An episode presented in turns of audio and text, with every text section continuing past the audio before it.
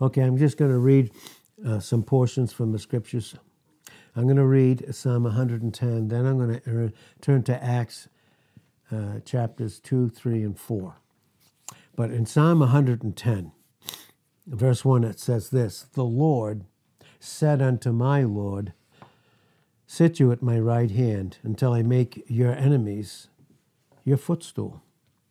The Lord will send the rod of, of your strength out of Zion, rule you in the midst of your enemies. And obviously, this is pointing to the millennial reign. Verse 3 they, Your people will be willing, notice that, willing, in the day of your power, your power, your authority, your magnificence, in the beauty of holiness from the womb of the morning. You have the dew of your youth. The Lord has sworn and will never change his mind. You, Christ Jesus, you are a priest forever after the order or the manner of Melchizedek. The Lord at your right hand will strike through kings in the day of his wrath. He will judge among the heathen. He will fill the places with the dead bodies. He will wound the heads over many countries. This is going into Revelations, the 19th chapter. That that is just prior to the millennial reign to set up his kingdom. In the 20th chapter, he will wound the heads over many countries. Then he will drink of the brook in the way. Therefore will he lift up the head.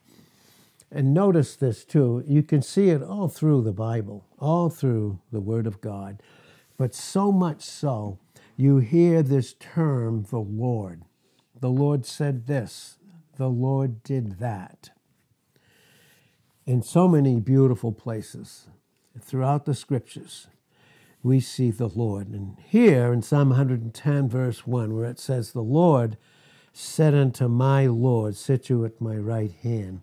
This is going into the fact that it's going into, first of all, the, the very Trinity that, that uh, God is God the Father, God the Son, God the Holy Spirit. They, God, in this triune manifestation and reality of who they are, is, is Lord. Before any angel was created, any material substance created, before he had created man, there the Lord is, because he was. We see that in John 1, verses 1 and 2. The Lord. And all through the Psalms, you'll see that beautiful truth brought out. So when it says here, the Lord said unto my Lord, the Lord, it speaks of, and then when it goes into unto my Lord, our Lord, of course, is Jesus Christ. Jesus Christ. He, in his deity and his divinity, was and is and always was Lord. No one made him that. That is who he is by virtue of who he is. As the Son of God, very God himself, he's the Lord. That is in virtue of his deity. But here, when it says my Lord, it's going into two aspects. It goes into first, the only time that this is really true now is us as the church, this dispensation of grace, the church age. Us, all that are part of the body of Christ through receiving Him as our Savior. Then, the, then the fact that Jesus will be Lord, and that's heavenly, He's our heavenly Lord. That's what that's bringing out. Then He will be the earthly Lord, the prophet, priest, and king, and Lord as the Son of Man over the nation of Israel in the millennial reign and over all the nations. It's very important we, un- we understand these things, the two aspects, two realities of, of the nature of Jesus Christ God, truly God, truly man. Some refer to it as the hypostatic union. It's very important that we understand the, this, this truth because then we can properly understand the scriptures. So he will be, he is the Son of Man now by virtue of him creating a whole new race of people. That's us. And he's, he is, in that sense, our Lord. And that is manifested and brought out in reality as our head. He's our head.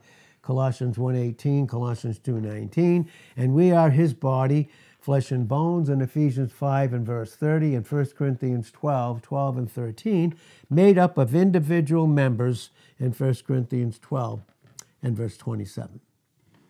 So when we speak of the, these things and understand them, when we understand them, we can speak correctly about them. Now, so we're going to go to Acts, and then we'll get into Acts here.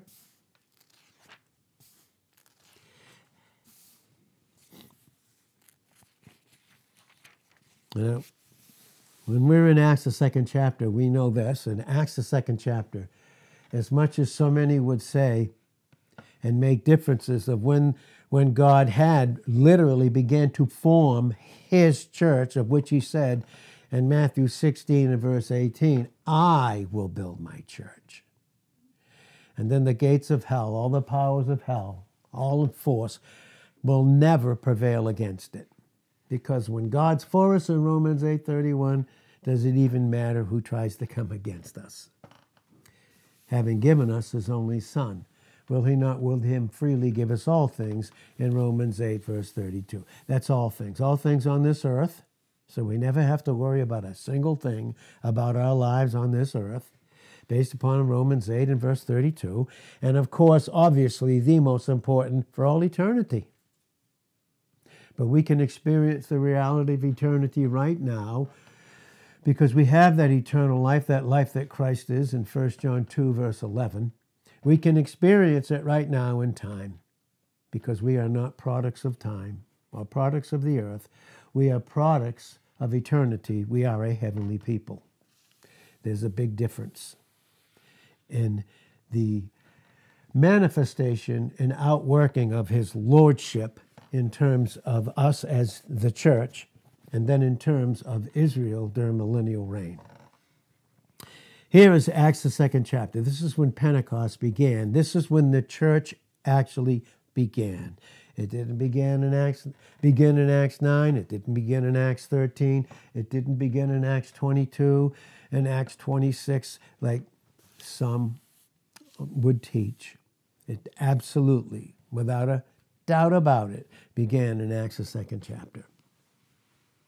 Now, then it says this Peter, if you remember, Peter here, and when we look at these things and understand them, we can see the amazing truth.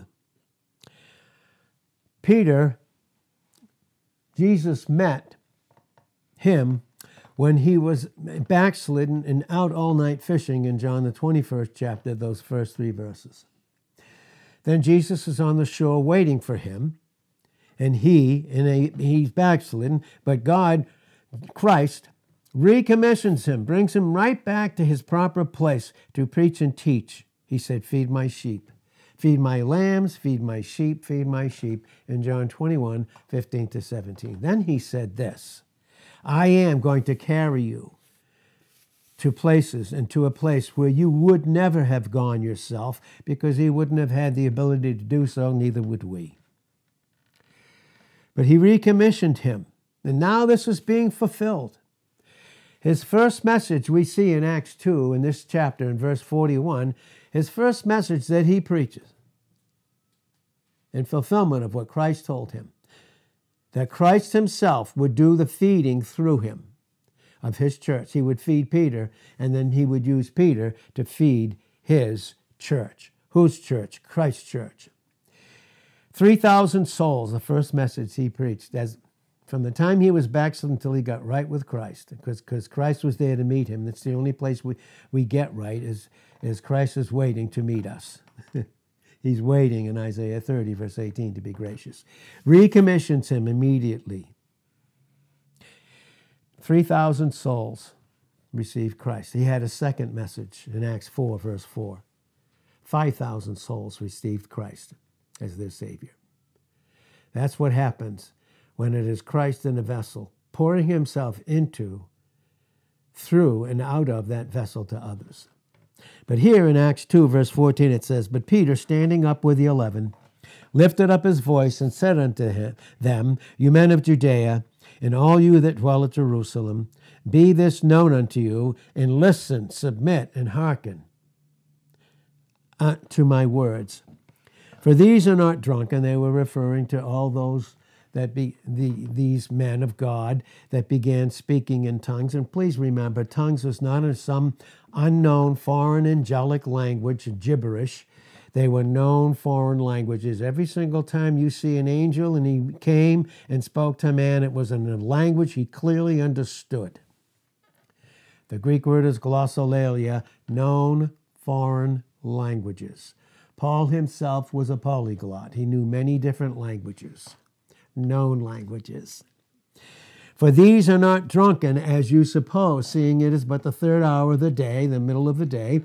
But this is that which was spoken by the prophet Joel. That's in the second chapter of Joel.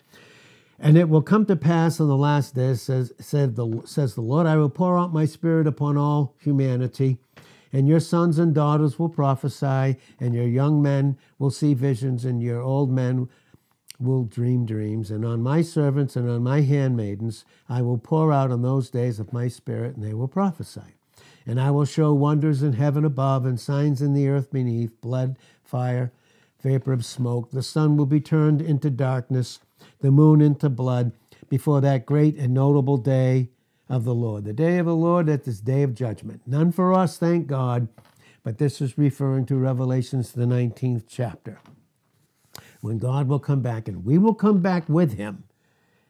We will come back with him. And so, again, and it will come to pass that whosoever during that time will call on the name of the Lord will be saved, be born again, receiving Christ. You men of Israel, hear these words Jesus of Nazareth, a man approved of God as much as he was not by the religious system of the day, the, the Pharisees, the scribes, the Essenes approved of God among you by miracles and wonders and signs, which God did by him in the midst of you, as you yourselves also know. Him, being delivered by the determinate counsel and foreknowledge. Did anyone take his life, or was it given over, as John 10, 17, and 18 clearly brings out? And we must always remember that death never took Jesus Christ on Calvary. He gave himself over to death. In our to God as a propitiation, and for us as the substitute whereby we would be reconciled to Him as our Lord and Savior. We don't make Him our Savior any more than we make Him our Lord. So here we are again him being delivered by the determinate counsel and foreknowledge. What does that mean? He was the lamb slain before God created an earth for man to even dwell upon. In Revelations 13 and verse 8, and the works were finished from before the foundation of the earth in the eternal mind of God in Hebrews 4 and verse 3, but Jesus Christ in John 1 1 to 14 and up to verse 18 came out, put on humanity to reveal the reality of the eternal mind of God to be expressed in time. And that's what makes time so very vital to us as believers, as Christians, and for Him to be in control of our date books.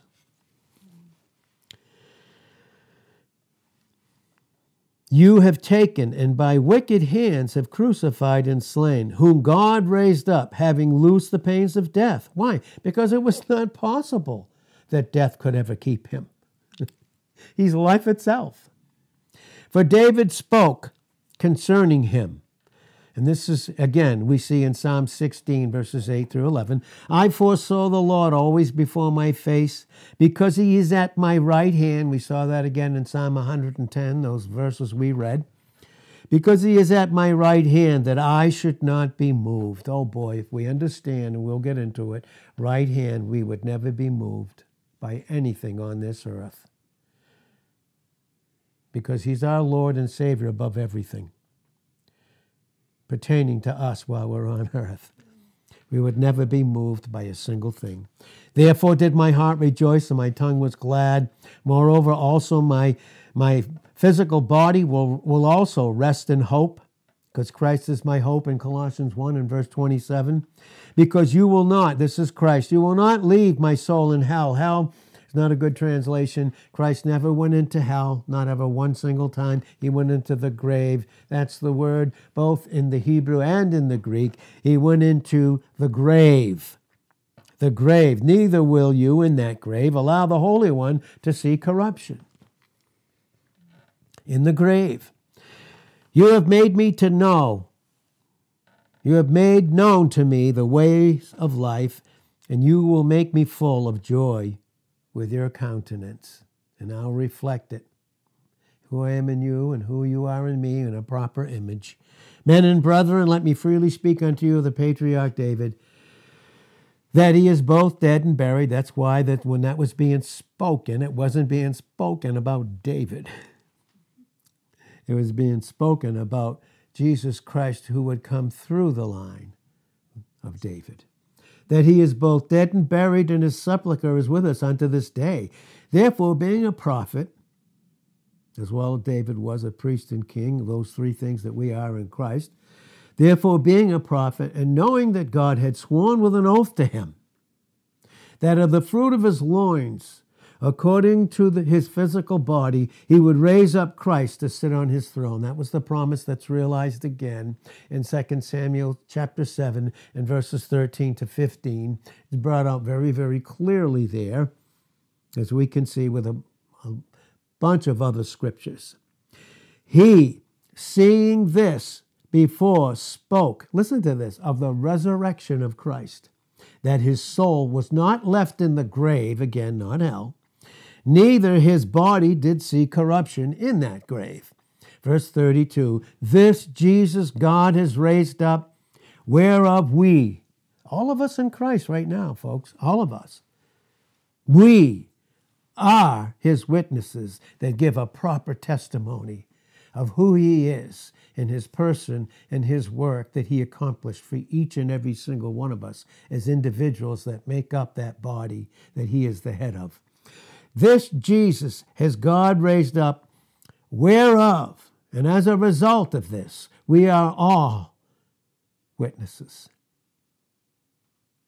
Therefore, being by the right hand of God exalted, and having received the, of the Father the promise of the Holy Spirit, he has shed forth this, which you now see and hear. This is fulfilling John, the 14th chapter, in the 16th and 17th verses. God was going to give us, and Christ was going to give us another comforter. That's why it was necessary in John 16 and verse 7 for him, it was expedient for him to go away so he could send the Holy Spirit to dwell in us.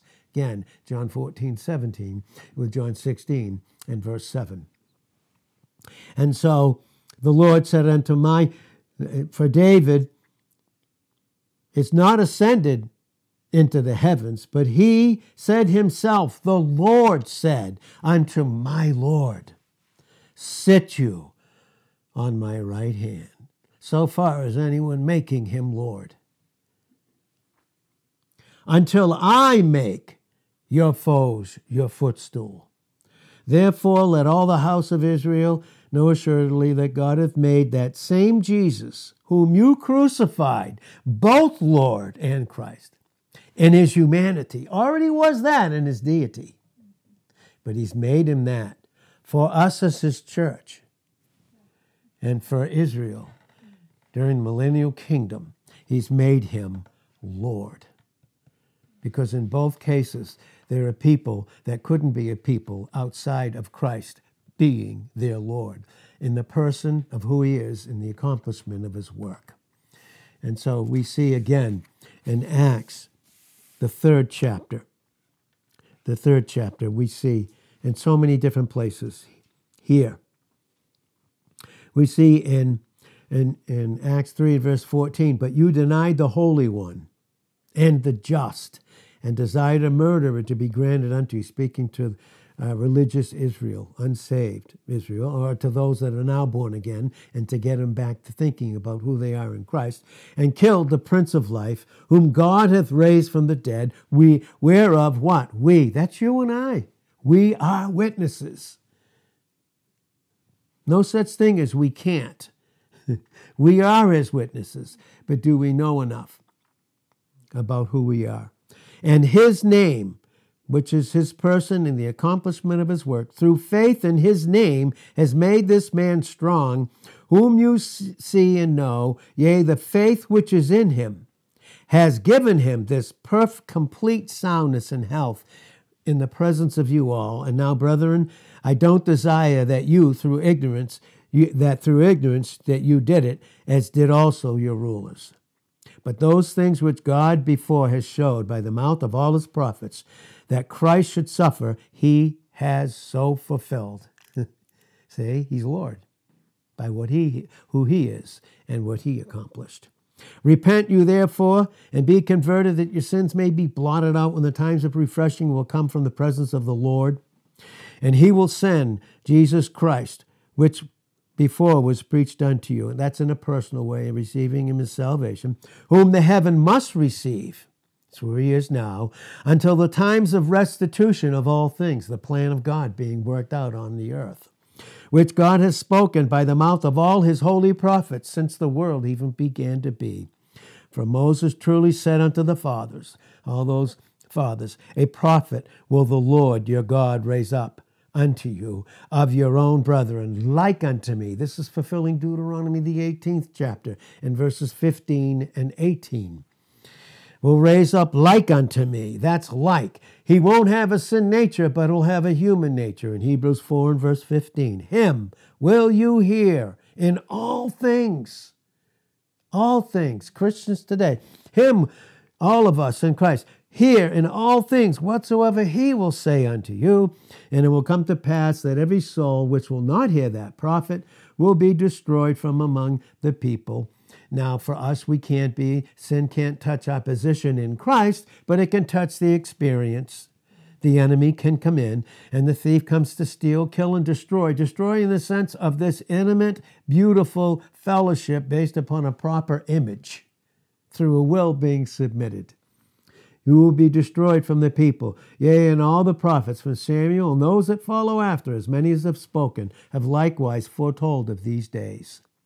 You are the children of the prophets and of the covenant which God made uh, with our fathers, saying unto Abraham, In your seed will all the kindreds of the earth be blessed. Who was, that, who was Abraham's seed? Who was the type? It was Isaac. He was the one that was given up, and that type was Christ. Remember in Genesis, the 22nd chapter, and those first eight verses, where Abraham and Isaac went up and God said, Sacrifice your only son to see his obedience and trust. And Isaac was spared, but did God spare his only son?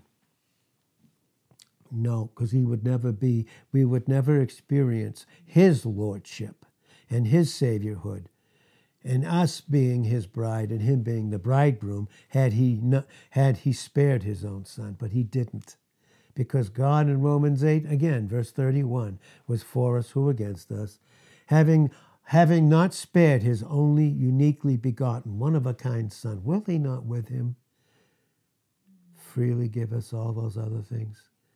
I mean, he's given us the best that he could.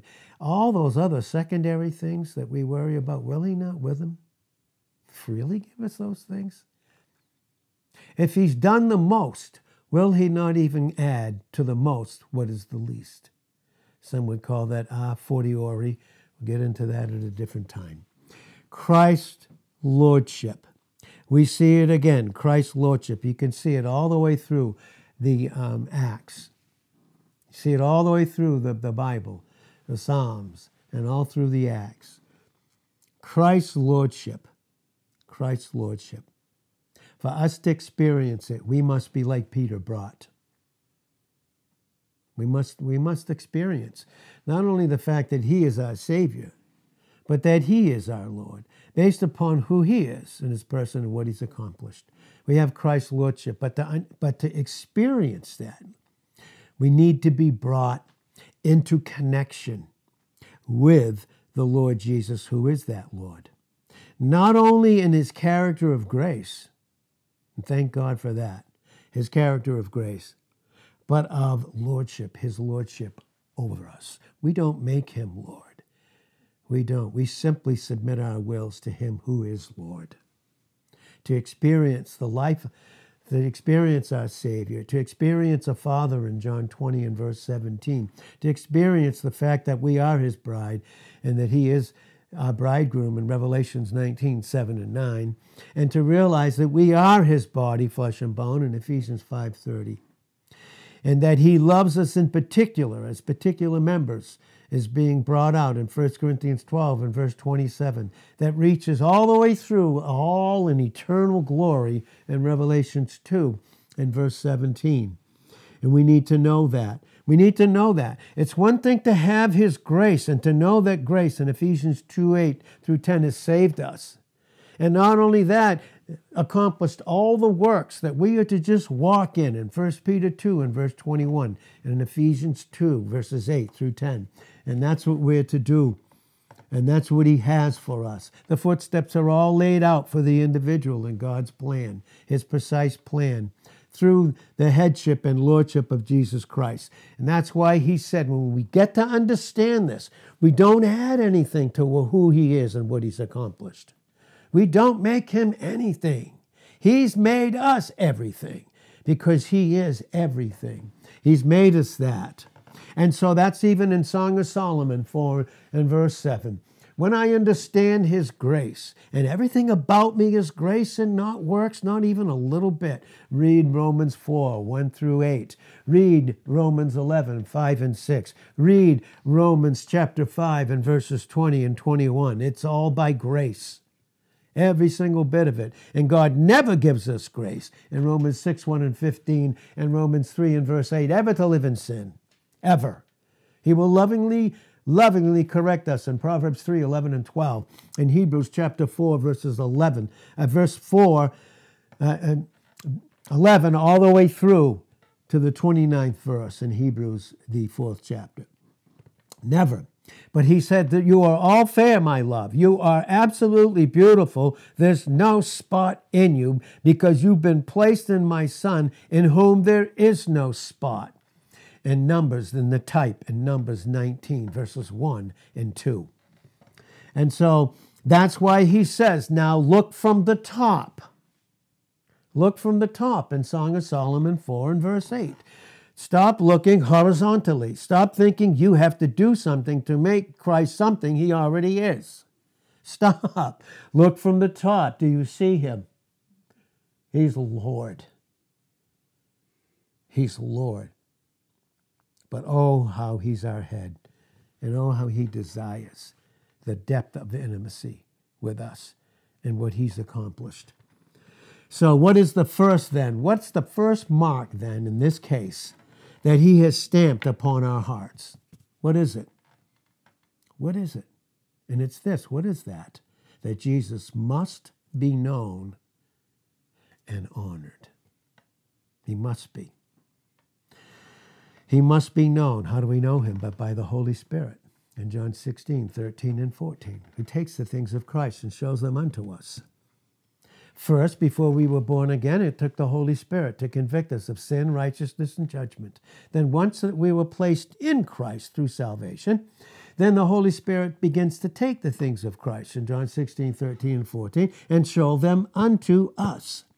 Now, John 3.30 says this, and 327 says, can, can a man receive anything except it come from heaven? I want us to think about this. And I want to think of it with you as the Holy Spirit gives it to all of us together. He is Lord in deity. But for Him, for us to experience Him, His Lordship, and His Saviorhood, and His deep love for us, He who is Lord came out and put on humanity in John 1, verse 14. He came out and put on humanity and had to be accomplished so much and be crucified, all our sins put on him. And all that was gotten out of the way and dealt with.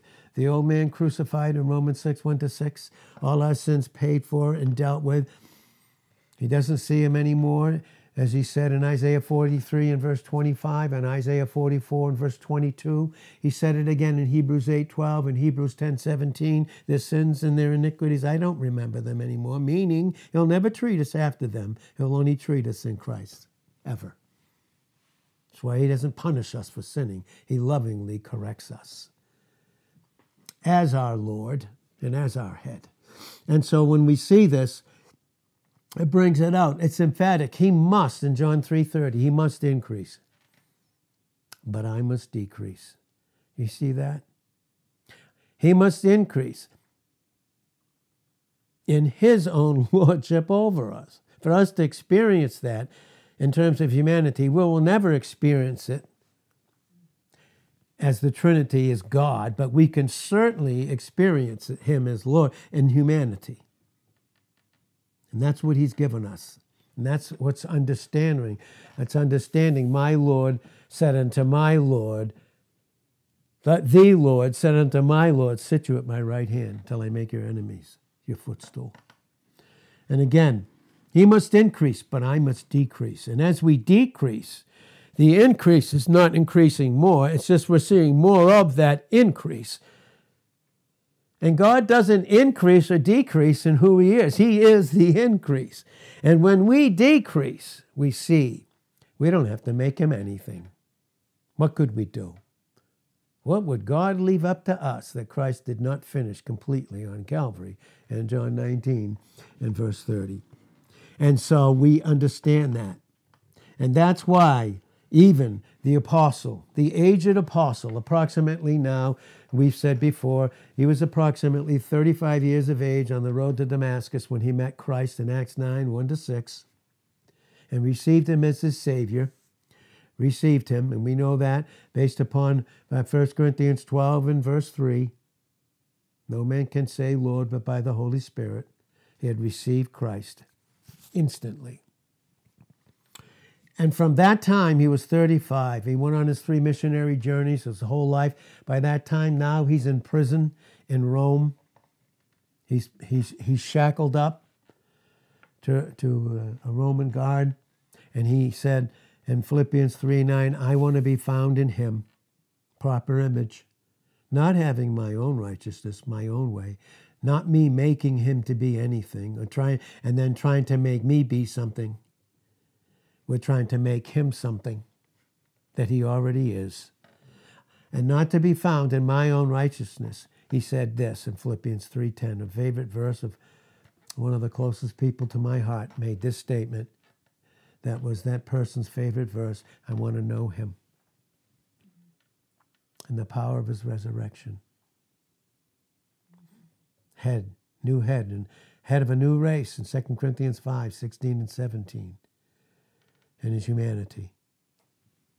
I want to know him, the power of his resurrection, and the fellowship of his suffering, and being made conformable unto his death, so that out of that I experience a proper image in the life that he's made me to be in my own individuality. And so this is, he must be known. He must be known. We, and he's given us the Holy Spirit for us to know. He's given us this unction in 1 John 2:20. That's the Holy Spirit. He's given us the anointing. The anointing is the Holy Spirit himself. It's not a bunch of different anointings, uh, different qualifications. That is the Holy Spirit in 1 John 2 verse 27. It is the Holy Spirit himself. Again, and he's to be honored.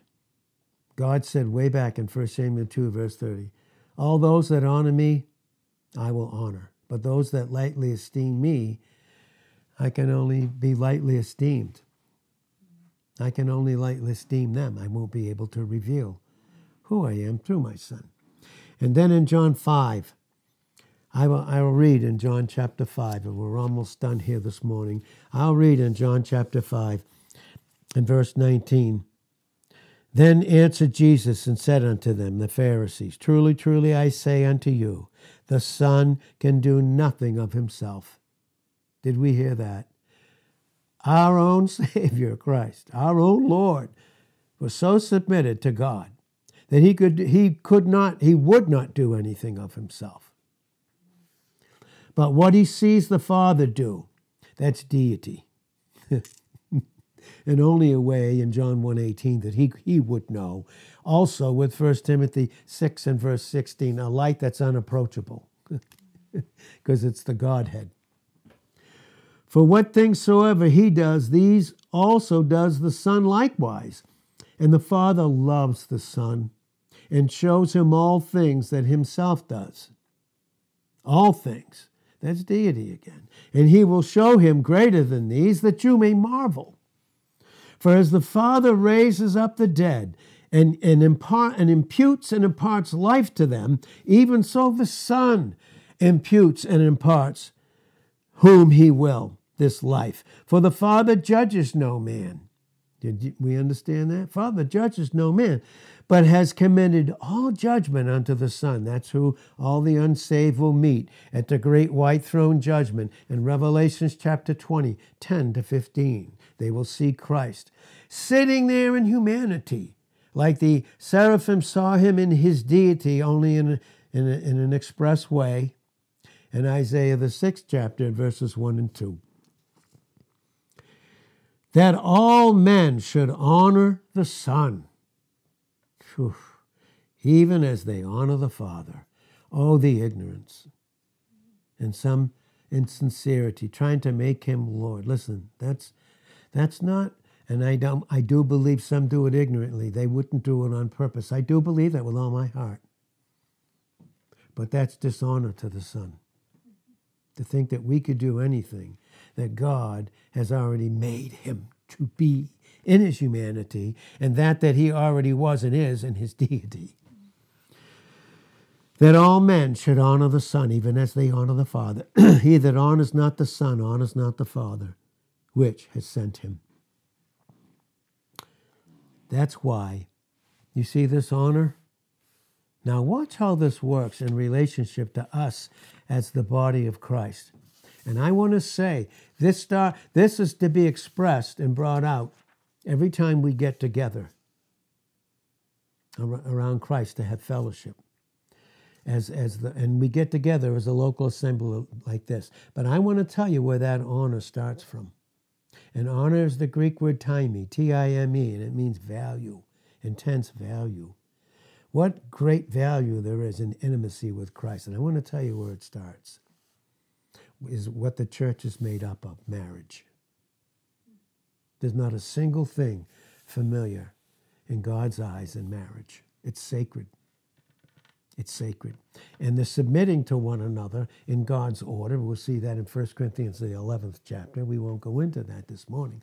But in Ephesians 5 and verse 21, after chapter 4, which goes into local assembly, we see Ephesians 5:21, submit yourselves to one another in the reverence of Christ and each other. And when you do, that keeps all the familiarity and the foolishness of the flesh out. Everything is sacred with him when He's Lord, in my experience, as He is in my position, and when He's my head, when I think right. And I don't think right without a proper head. And I don't realize His Lordship. And then when I don't, I have to make Him something. Starts in marriage when we submit to one another. But the truth about it is that truth of submitting to one another, and this is the reason why, because in 1 Corinthians 6, and I'll read these verses as we begin to close this this morning, in 1 Corinthians 3, uh, 6 and verse 19 says, What? Know you not that your body is the temple of the Holy Spirit, which is in you, which you have of God, and you're not your own? Oh, if we only understood that in our relationship to Christ. And we, as heads, if we understood that, we would understand it in relationship to our wives. And if wives only understood that, they would understand it in relationship to their husbands as their proper heads. You are not your own. Even in marriage, if you want to know the specifics in marriage, in the most intimate types of relationships, read 1 Corinthians, the seventh chapter. The man has not power over his own body. This is marriage, nor the woman has power over her. They are to be submitted to, to each other, which brings out the order and the beautiful intimacy and submission of Christ. You are not your own. I'm husbands, we're not our own. Wives, we're not our own. Single men and women, we are not our own. We are Christ's. In order. Verse 20 For you were bought with a price. Who can determine it? Who can determine the value of that price, of what it cost God and the Son? For you were bought with a price, therefore glorify God in your body. That goes again into 1 Corinthians, the seventh chapter, in the purity of an intimate relationship in marriage. You were bought with a price, therefore glorify God in your body. Listen to this, and in your spirit, which are God's. See, that keeps out the familiarity. I belong to him. He sealed me. A seal in 2 Corinthians 1 and verse 22, and 2 Corinthians 5 5, and in Ephesians 1 and verse 13. He sealed us, which means it's the proof of ownership. We are Christ, and in God's order, husbands, your body's not your own. Wives, your body's not your own. They're, to, they're to be given to each other in reverence and intimacy in Christ's order. Absolutely, no question about it. I am sealed. I must yield myself. I must yield my will to Him in everything not just some things. I mean, in every single thing. Because if not, if not, if it's not obedience, what would it be? It would be sin. And can I have intimate fellowship with Christ if sin is involved? Never. Not for any of us. Not for any of us. Well, I must yield my will to Him in everything. I must. Here it is again, and I'll read the scriptures again. In Ephesians, the fifth chapter, Ephesians chapter 5, here it is. And we're getting there close. How do I know that I'm rightly related to God in intimacy and fellowship? How do I know that I'm experiencing intimacy and reverence for Him as my Lord, my Savior, my bridegroom? my head. Ephesians 5:20, giving thanks for all things. That's how. Thankful.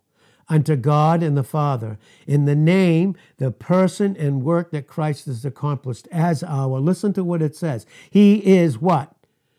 Our Lord Jesus Christ. We do not make him our Lord.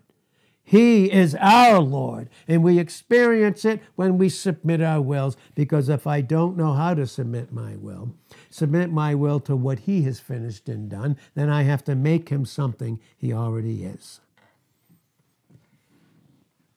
I must yield myself in everything. In everything, for everything, Ephesians 5:20, in everything give thanks. 1 Thessalonians 5 and verse 18. Why is that? Because I'll read it here again. I'll read it in Romans chapter 8. Romans chapter 8 and verse 28. Romans 8 28. And we know that all things work together for good to them that love God. Only place that's ever recorded in the Word of God. All things work together for the good. Does that have to do with God's order? Where is good located? Only in Him to them that love God. When I obey in every area, to them who are called according to what? His purpose.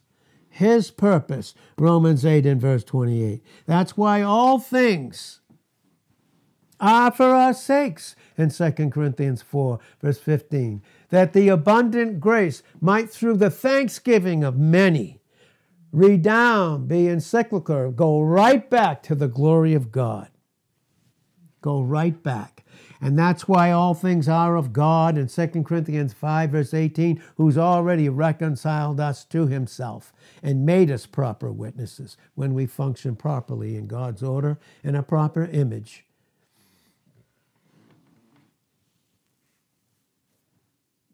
Because he is everything. Christ in Colossians 3, verse 11, is everything. Think about that. We have everything in Him. We don't make Him everything. We have everything in Him because He is everything. Colossians 3, verse 11. 1 Corinthians 15 and verse 28. What those things go into.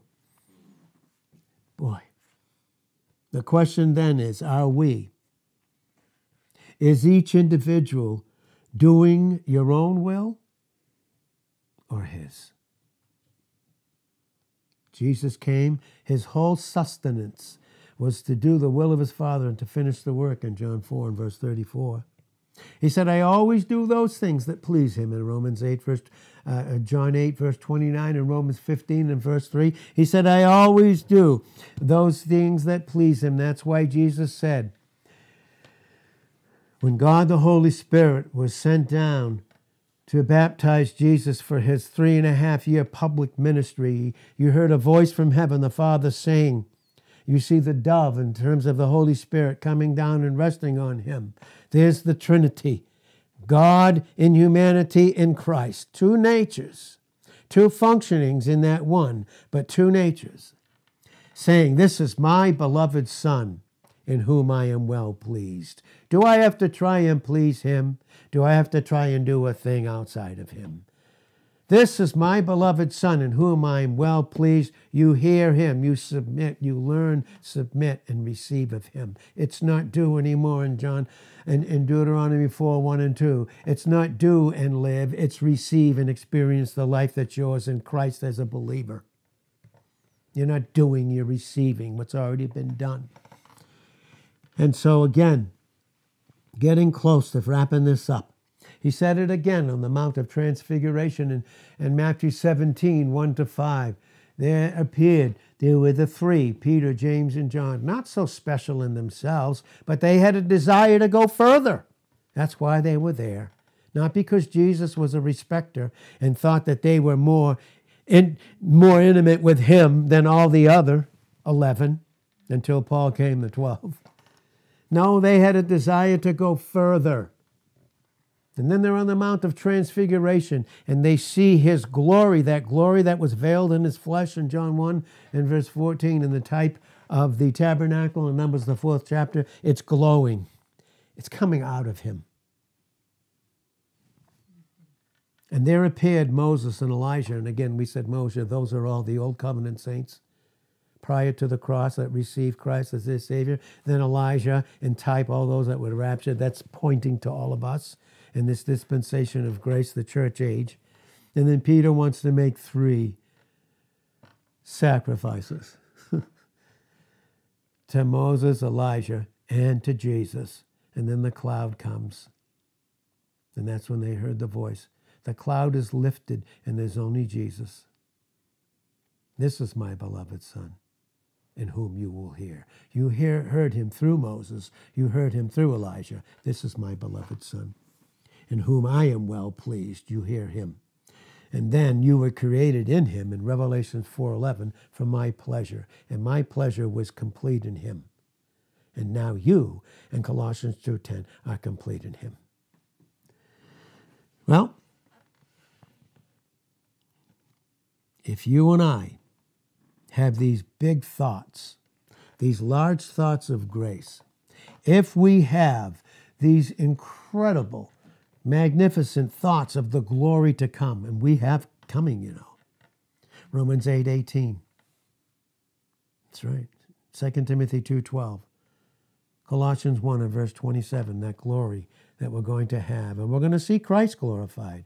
You'll see that in John 17 22 to 26. This glory that I'm talking about, the glory that Christ is, and that is ours, that's manifested in and on us. We see that again in Revelation 2 and verse 17. in Revelations 3 and verse 5, we walk in white, these glorified bodies.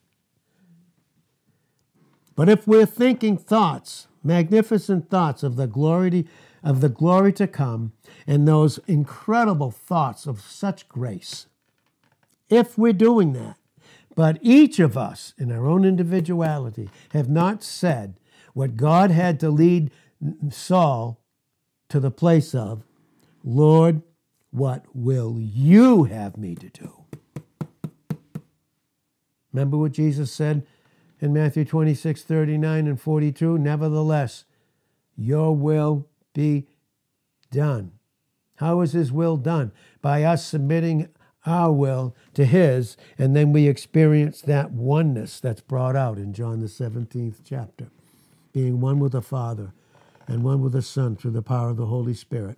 Lord, what will you have me to do? And until we say that, and can say it, we're on the wrong foundation. The wrong foundation is brought out in Matthew 7 24 to 27. Until we can say that, do we function in a proper image? Until, until we say that.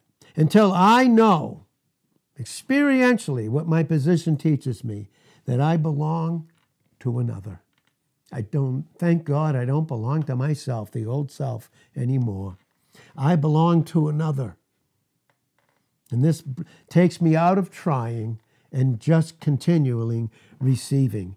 It's like Christians who don't know who they are in Christ because they don't know where to sit at Jesus' feet and to be taught where proper service comes from, proper life. And they're like Martha in the kitchen irritated because she's trying to accomplish what she can't because she's missing where she should get it.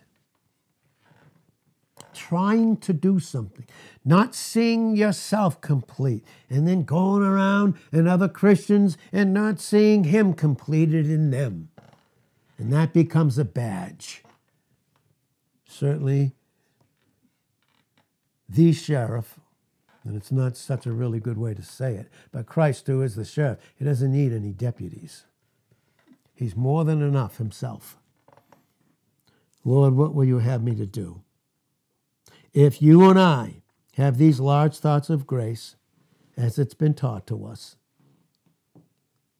then do, do we yield our own will to God's? That's James 4, 6 through 10. That's 1 Peter 5, 5 through 10.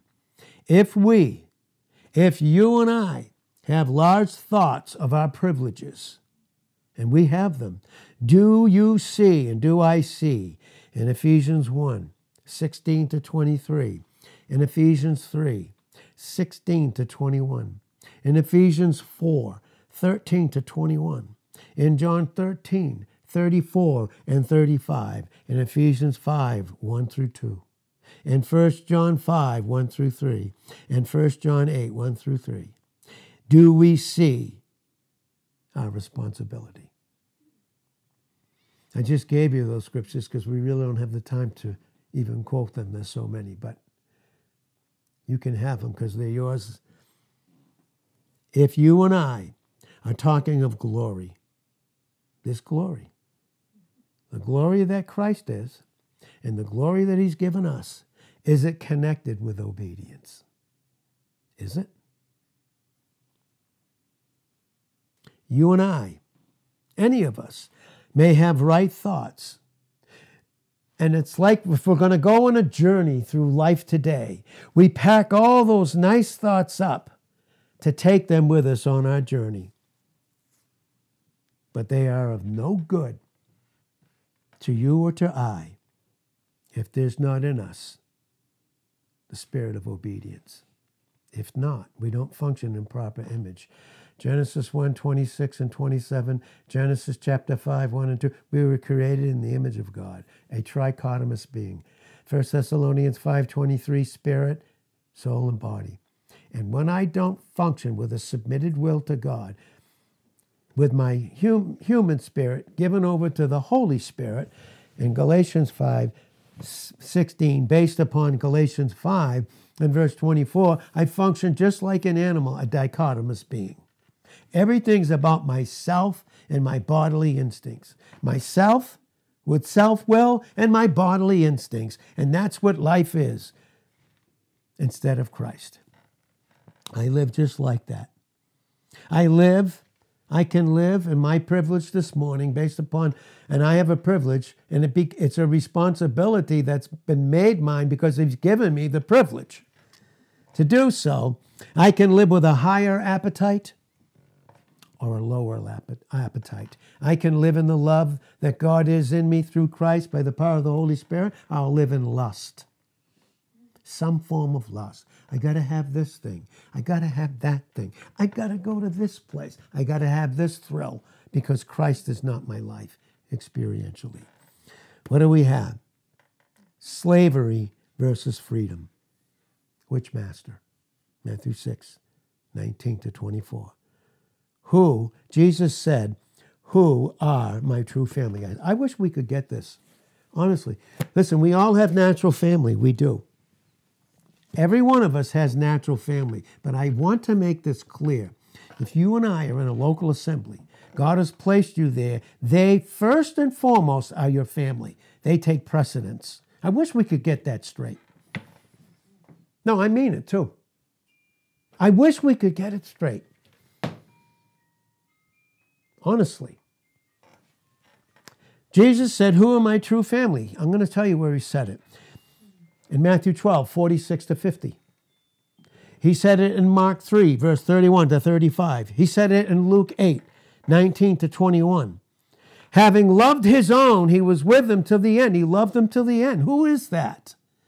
Jesus had natural family, but those that he considered his family were those that were taught and he had that depth of intimacy and fellowship with. Did you know that? They take precedence.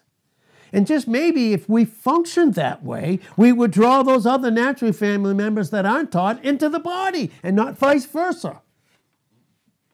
I'm going to make that clear this morning, very clear, because God made it very clear to me. First and foremost, first and foremost. And he said it again. You remember what Jesus was said to John when he was hanging on the cross? He looked at his own mother and, she, and he said, and it's the most beautiful terms, by the way, he said, Woman, in a deep way, behold your son, John the beloved. It wasn't just anybody. It wasn't natural family. Christ cut himself off. Not that he didn't love them, but he cut himself off. And don't think you need to do certain things and to win them. Why don't you bring them to a place where they can be one just like you were?